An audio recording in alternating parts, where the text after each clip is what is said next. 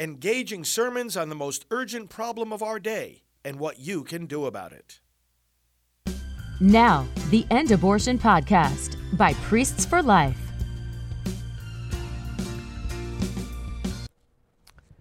A reading from the second book of Samuel. In those days, all the tribes of Israel came to David in Hebron and said, Here we are, your bone and your flesh. In days past, when Saul was our king, it was you who led the Israelites out and brought them back. And the Lord said to you, You shall shepherd my people Israel, and shall be commander of Israel.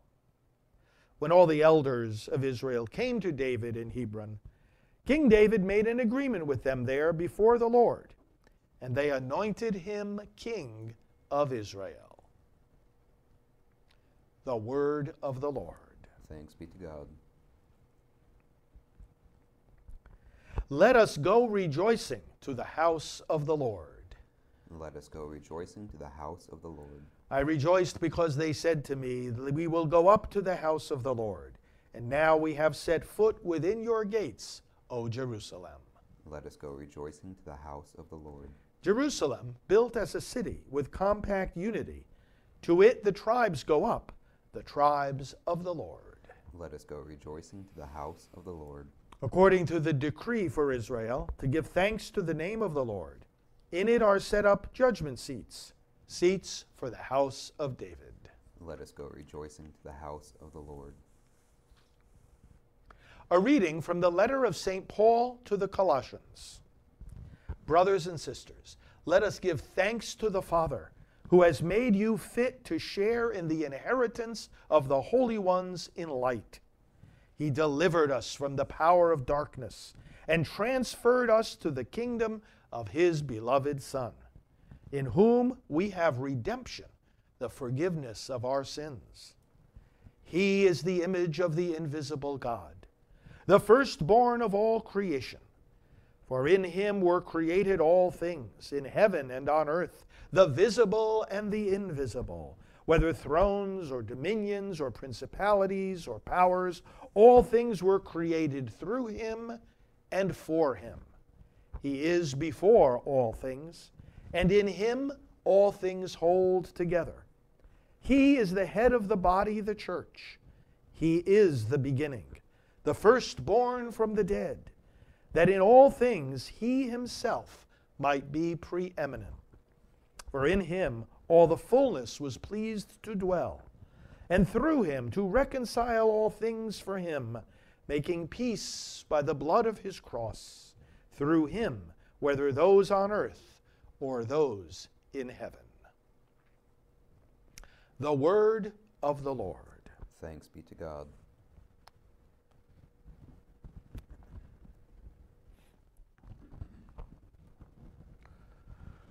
Alleluia, Alleluia, Alleluia, Alleluia, Alleluia, Alleluia. Blessed is he who comes in the name of the Lord. Blessed is the kingdom of our father David that is to come. Alleluia, Alleluia, Alleluia. The Lord be with you. And with your spirit. A reading from the Holy Gospel according to Luke. Glory to you, O Lord. The rulers snared at, sneered at Jesus and said, He saved others, let him save himself, if he is the chosen one, the Christ of God. Even the soldiers jeered at him. As they approached to offer him wine, they call out, If you are the king of the Jews, save yourself. Above him there was an inscription that read, This is the king of the Jews. Now, one of the criminals hanging there reviled Jesus, saying, Are you not the Christ? Save yourself and us. The other, however, rebuking him, said in reply, Have you no fear of God? For you are subject to the same condemnation. And indeed, we have been condemned justly. For the sentence we received corresponds to our crimes. But this man has done nothing criminal. And then he said, Jesus, remember me when you come into your kingdom.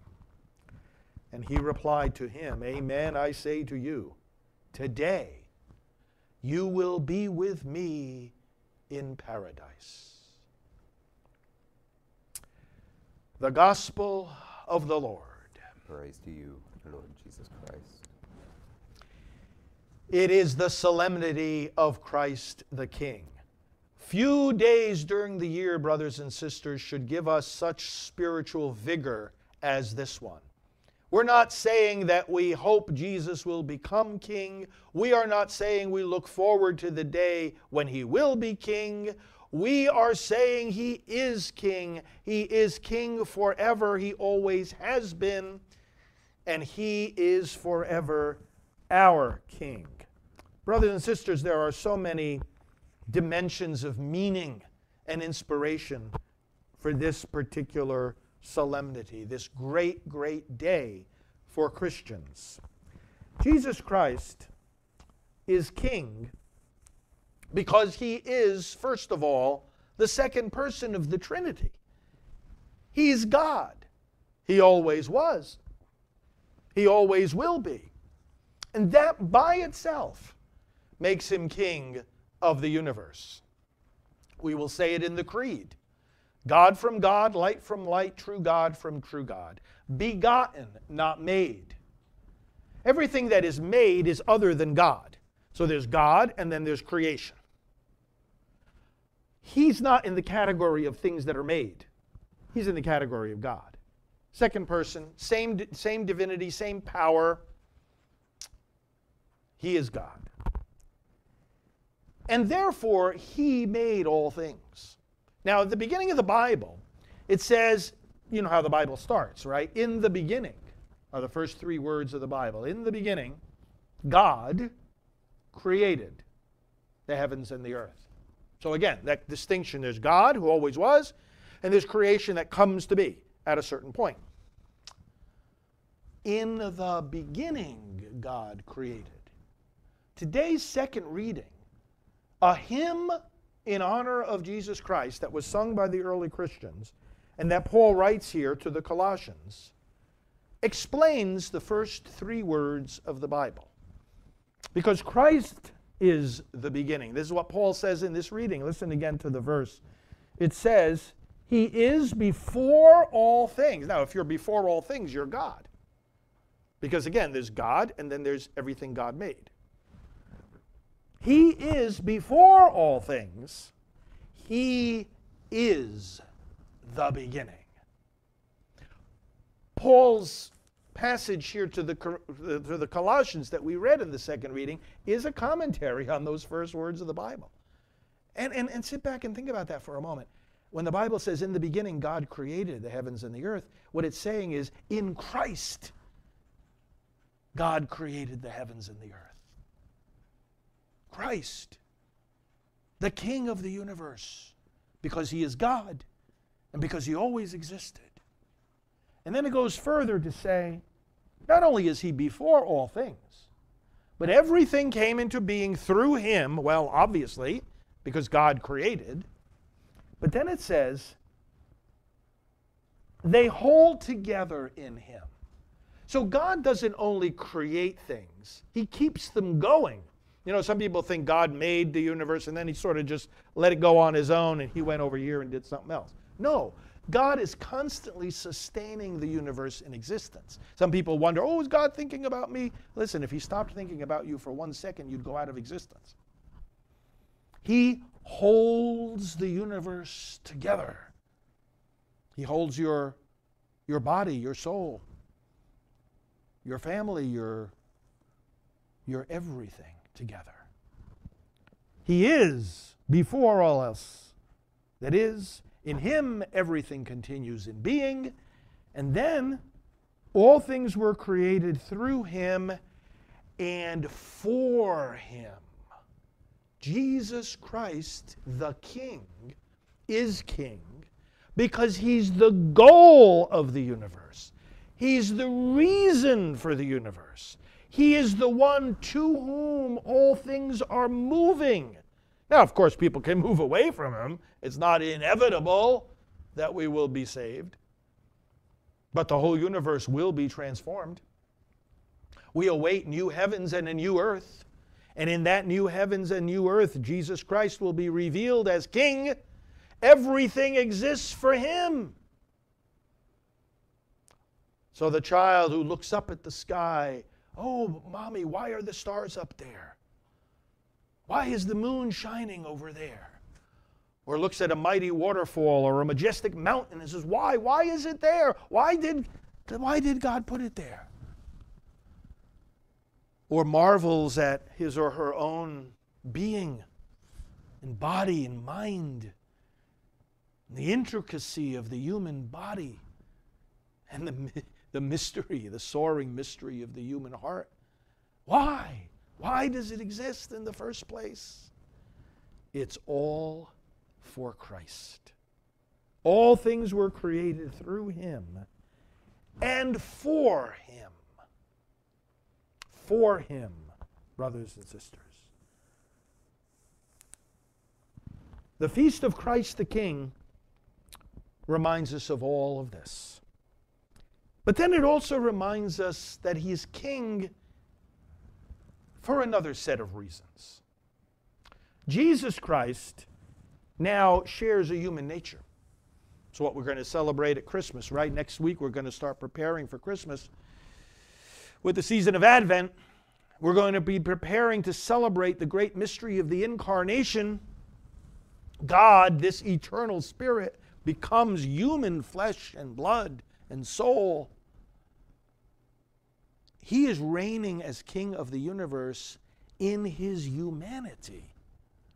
And what does that mean for us? Brothers and sisters, it means you and I are sons and daughters of the king. He has taken our humanity there to his throne, to the heights of heaven.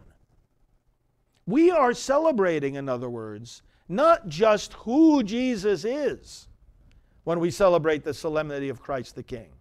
We are celebrating and proclaiming who He makes us to be.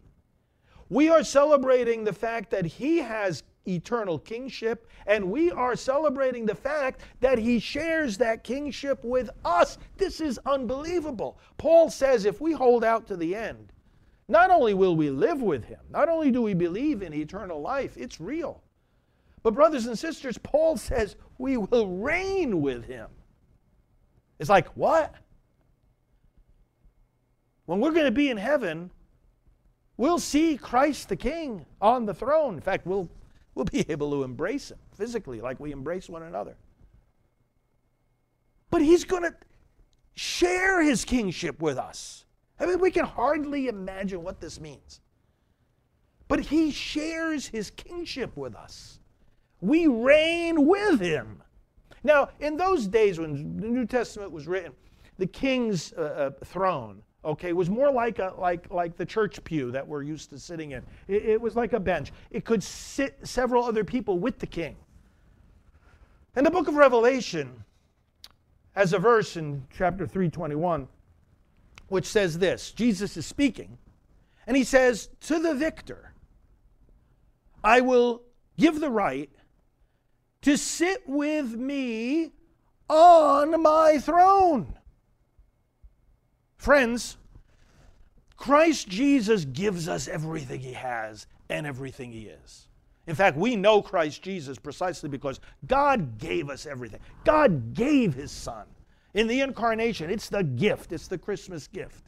At Easter, Good Friday, it's the gift of body and blood given, sacrificed for us, every drop of blood shed for us to save us. He didn't have to do this, He did it to save us. Well, that giving hasn't stopped. He gives us his himself. He gives us uh, his body and blood. He gives us his life on the cross. Then he gives us his spirit. And he gives us his kingship. He gives it to us. So in heaven, we will sit with him on his throne. This is beyond all imagining. we will sit with him on his throne. Yes, we're humble, we're lowly, we are dust and ashes. Remember that you are dust, and to dust you shall return. Remember the words that are spoken to us at Lent when we get those ashes on our forehead. Yeah, but you know what? To dust we will return. And we got to add one word temporarily. Temporarily. We will sit with him on his throne. But we have to bring out the other dimension of this. It is that we end up sitting on the throne because we share in his passion and death. There's a process to this. And that's why today is a day to commit ourselves to live as children of the King, to live as disciples of the King, to live in a kingly way. And what do we mean by that?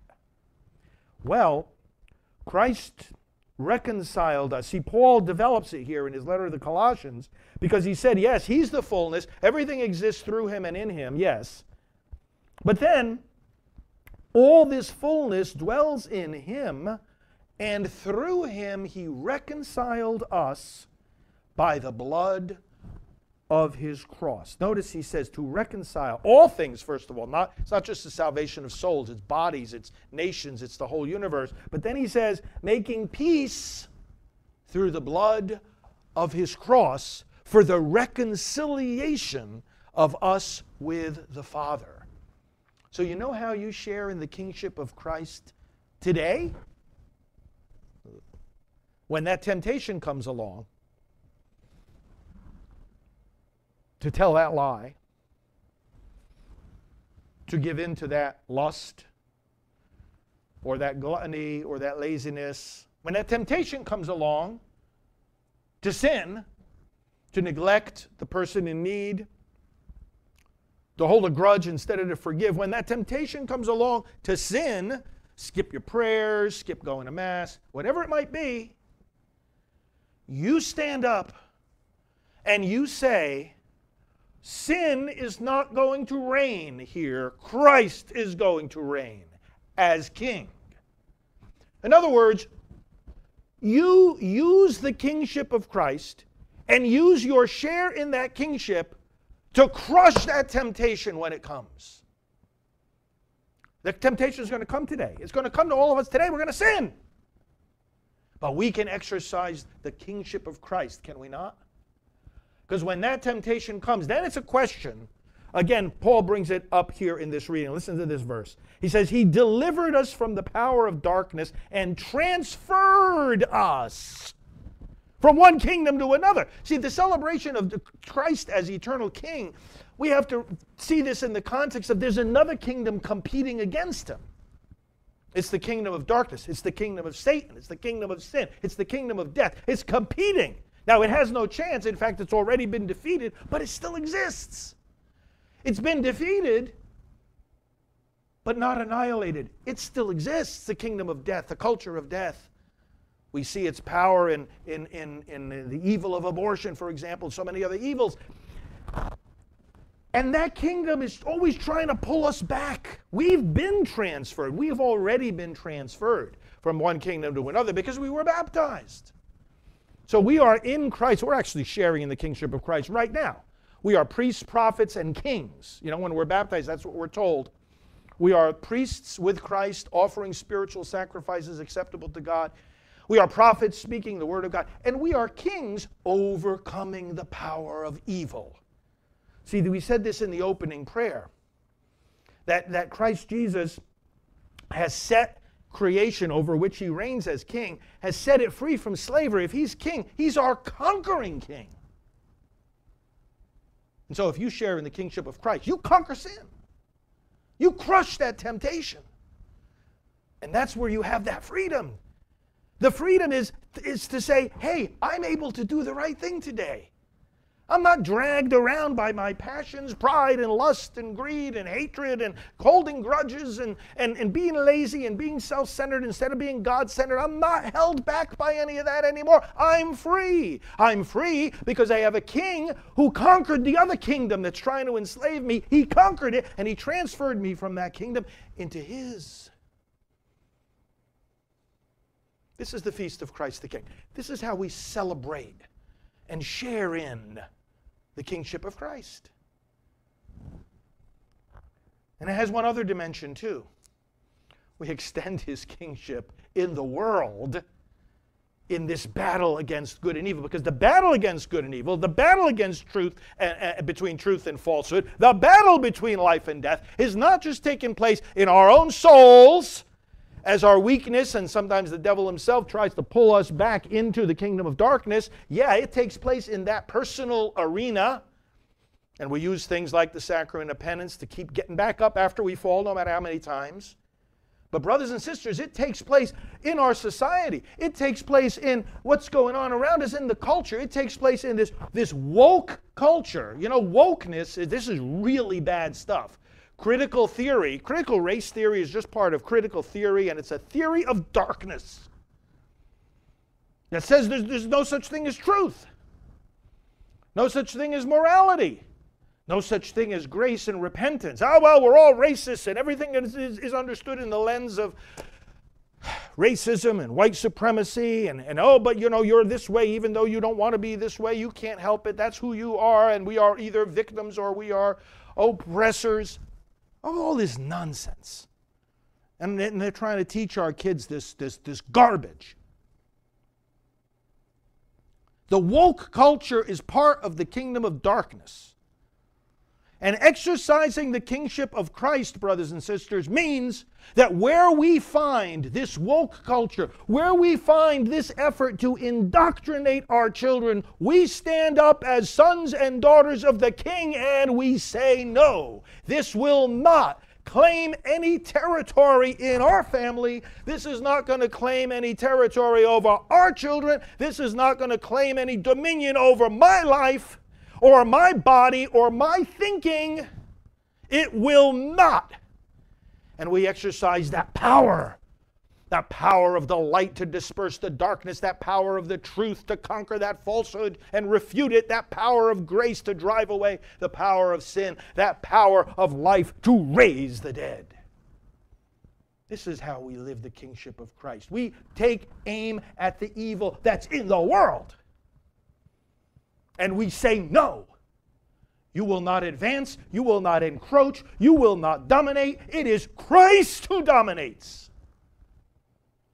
And just like we stand up and we say that you will not indoctrinate our children, we also stand up to the culture of abortion and we say you will not kill our children.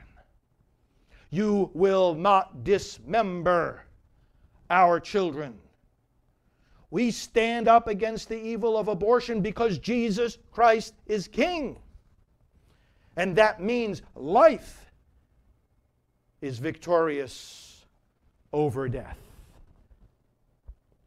Living out the kingship of Christ and changing this culture of death into a culture of life and resisting the evils that have taken root in public policy and in our nation also means it influences the way we vote.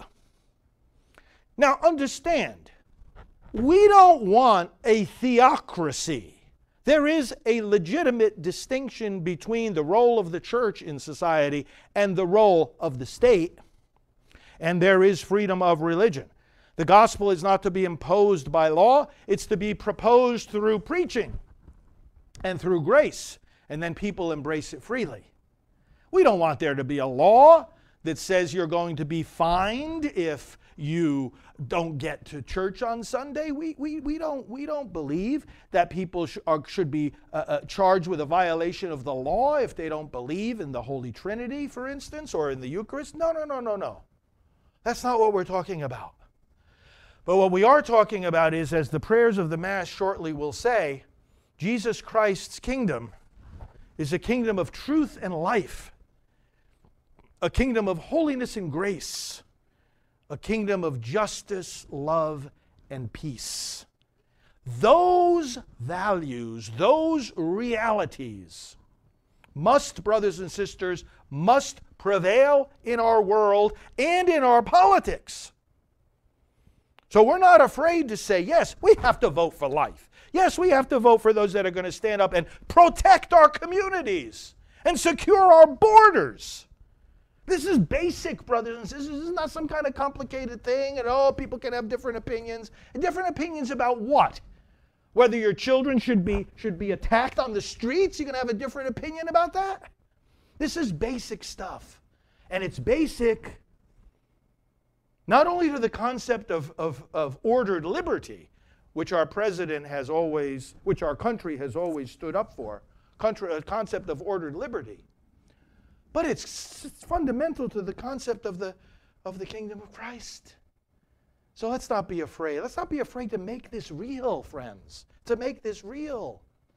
Because the freedom that it's going to give to you, the grace and the power that it's going to give to you, to lift you up from sadness, from darkness, from doubt, from discouragement, from temptation, from sin, and from death itself. This is all part of living the kingship of Christ. You know, when I was in college, I was in seminary from my college days, I wrote a poem in honor of Christ the King. And I'd like to conclude this homily by sharing this poem with you. You can find it on my website at Priests for Life. But I want to share this uh, as a prayer today, encouraging all of us to again turn our faces to Christ and let that light shine on us and in us and through us to bring, as Handel's Messiah says, to bring about the truth that the kingdom of this world has become the kingdom of our Lord and of his Christ and he shall reign forever and ever. Hallelujah, hallelujah. Here's the poem in honor of Christ the King.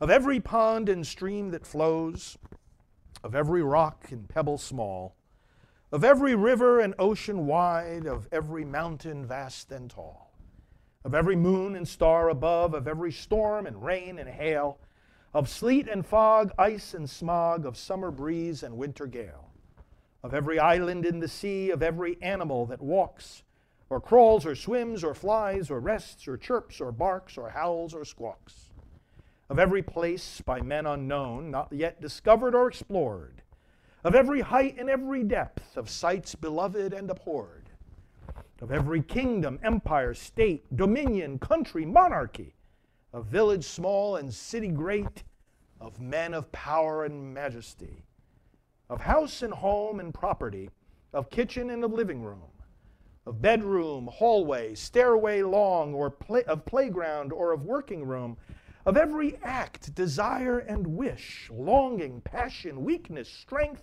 of every heart that longs and laughs and cries and tries and waits at length, of all who suffer and who wait for justice or for daily bread, of all who triumph and are glad, of all who middle paths do tread of every woman, man, and child, of every creature, large and small, of every sinner, saint, and angel, Jesus Christ is King of all.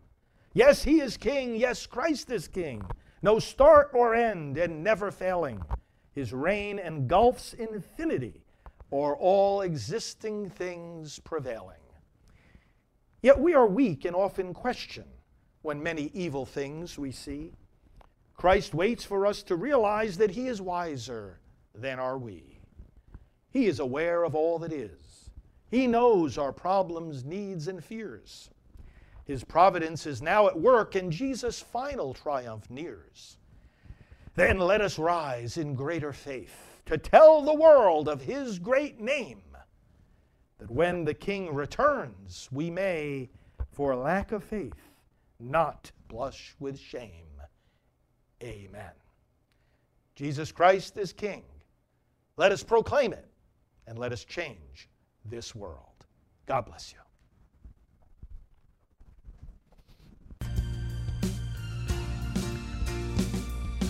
This has been the End Abortion Podcast. To learn more, to help end abortion, and to connect with us on social media, visit endabortion.net.